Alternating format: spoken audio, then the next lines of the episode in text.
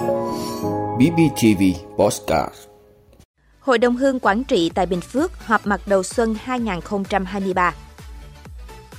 Nợ vay bất động sản lên tới hơn 1,2 triệu tỷ đồng. Giá ga tăng khủng lên đến 63.000 đồng mỗi bình 12 kg. Bộ Quốc phòng đề xuất sửa luật nghĩa vụ quân sự. Yêu cầu xử lý nghiêm xe gắn phù hiệu Hội Nhà báo Việt Nam để bỏ qua vi phạm. WHO duy trì cảnh báo cao nhất đối với Covid-19. Đó là những thông tin sẽ có trong 5 phút tối nay ngày 31 tháng 1 của BBTV. Mời quý vị cùng theo dõi. Thưa quý vị, sáng nay ngày 31 tháng 1 nhằm ngày 10 tháng Giêng âm lịch, Hội đồng Hương Quảng Trị tại Bình Phước đã tổ chức họp mặt đầu xuân quý mão trong không khí ấm áp thân tình. Mùa xuân năm nay, cộng đồng người Quảng Trị ở Bình Phước càng thêm phấn khởi khi kinh tế dần phục hồi và khởi sắc sau một năm khó khăn bởi đại dịch Covid-19. Hiện nay, bà con Quảng Trị đang công tác lao động, sinh sống, học tập tại Bình Phước khoảng 30.000 nhân khẩu, sống trải đều ở 11 huyện thị, thành phố trong tỉnh. Dù xuất phát điểm đều rất khó khăn, nhưng đến nay hầu hết đã thoát nghèo và vươn lên làm giàu. Với tâm niệm ly hương bất ly tổ, nên dù tha hương để làm ăn sinh sống, nơi đâu cộng đồng người Quảng Trị vẫn không thể thiếu những hoạt động văn hóa tín ngưỡng như thờ cúng ông bà tổ tiên, duy trì các lễ Tết truyền thống, sinh hoạt dòng họ, các hoạt động này không chỉ làm vơi đi nỗi nhớ quê hương của những người con xa xứ, mà thông qua đó, bà con còn dạy cho con em mình biết đạo lý uống nước nhớ nguồn, sống đạo hiếu với ông bà, cha mẹ. Tại buổi họp mặt lần thứ 30 này, Ban chấp hành hội đã trao những phần quà tri ân các thế hệ đi trước, tặng quà mừng thọ các bậc cao niên và khen thưởng các học sinh gia đình hiếu học vượt khó, khen thưởng các tổ chức cá nhân, hội viên đóng góp tài trợ kinh phí cho hội những năm qua. Thưa quý vị, Bộ Xây dựng cho biết tính đến hết năm 2022, tổng nợ vay bất động sản hơn 1,2 triệu tỷ đồng. Trong đó, nợ vay ngân hàng của các doanh nghiệp bất động sản khoảng 800.000 tỷ đồng, nợ trái phiếu khoảng 419.000 tỷ đồng. Cụ thể, tính đến hết ngày 31 tháng 12 năm 2022, nợ vay ngân hàng của các doanh nghiệp đầu tư kinh doanh bất động sản cả nước sấp xỉ 800.000 tỷ đồng. Riêng trong năm 2022, các ngân hàng đã cho vay để đầu tư xây dựng khu đô thị, dự án phát triển nhà ở khoảng 180.743 tỷ đồng, tương đương 22,8% tổng dư nợ của hoạt động kinh doanh bất động sản. Bên cạnh đó, nợ vay của các dự án văn phòng cho thuê là 41.815 tỷ đồng, chiếm 5,3%. Nợ vay của các dự án xây dựng khu công nghiệp, khu chế xuất đạt 40.149 tỷ đồng, chiếm 5,1%. Nợ vay của các dự án khu du lịch, sinh thái, nghỉ dưỡng đạt 32.660 tỷ đồng, chiếm tỷ lệ 4,1% tổng dư nợ tín dụng đối với hoạt động kinh doanh bất động sản. Nợ vay của các dự án nhà hàng, khách sạn đạt 57.539 tỷ đồng, chiếm 7,24%. Nợ vay xây dựng sửa chữa nhà để bán cho thuê đạt 144.157 tỷ đồng, chiếm 18,16%. Nợ vay mua đất nền 85.199 tỷ đồng, chiếm tỷ lệ 10,7%. Và nợ vay đối với đầu tư kinh doanh bất động sản khác đạt 211.452 tỷ đồng, chiếm 26,6% tổng dư nợ tín dụng đối với hoạt động kinh doanh bất động sản. Ngoài khoản nợ vay các ngân hàng sấp xỉ 800.000 tỷ đồng, tính đến cuối năm 2022, các doanh nghiệp đầu tư kinh doanh bất động sản đã phát hành trái phiếu doanh nghiệp riêng lẻ để vay nợ thêm 419.000 tỷ đồng.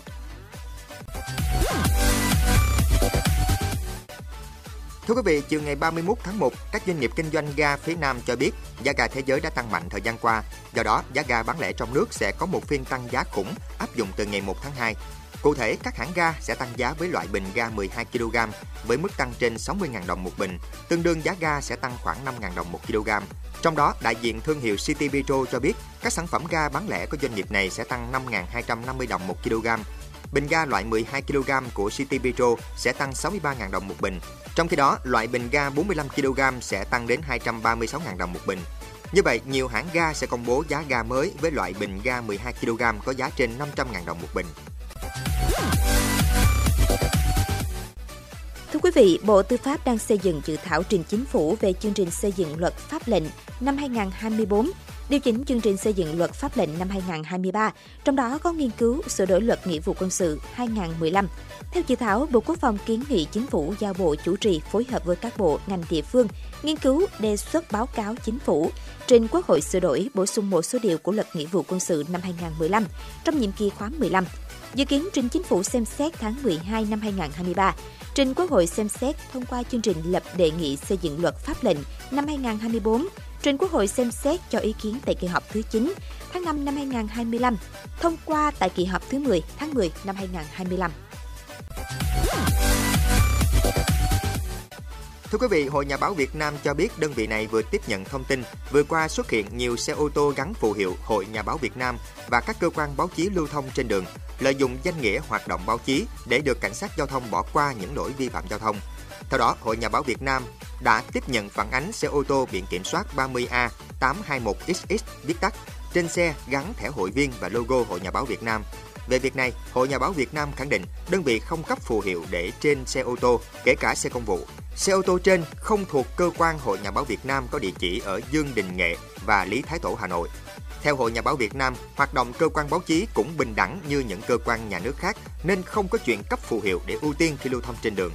Hội yêu cầu các cơ quan chức năng như công an, cảnh sát giao thông, thanh tra giao thông khi phát hiện những phương tiện gắn phù hiệu như trên cần xử lý nghiêm. Về việc này, Phòng Cảnh sát Giao thông Công an thành phố Hà Nội đã tiếp nhận thông tin và đang tiến hành điều tra xác minh.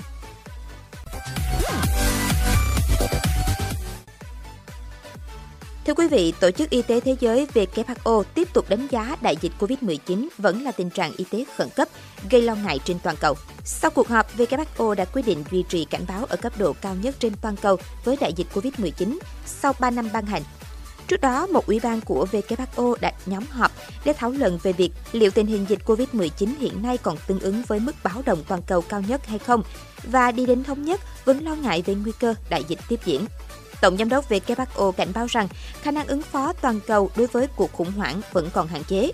Tổng giám đốc WHO là người sẽ quyết định liệu có tiếp tục duy trì tình trạng khẩn cấp toàn cầu đối với dịch COVID-19 hay không. Cho đến nay, WHO đã được báo cáo về gần 665 triệu ca mắc COVID-19, trong đó có hơn 6,7 triệu ca tử vong. Tuy nhiên, WHO luôn nhấn mạnh rằng con số thực tế còn cao hơn nhiều. Cảm ơn quý vị đã luôn ủng hộ các chương trình của Đài Phát thanh truyền hình và báo Bình Phước. Nếu có nhu cầu đăng thông tin quảng cáo ra vặt, quý khách hàng vui lòng liên hệ phòng dịch vụ quảng cáo phát hành số điện thoại 02713 887065.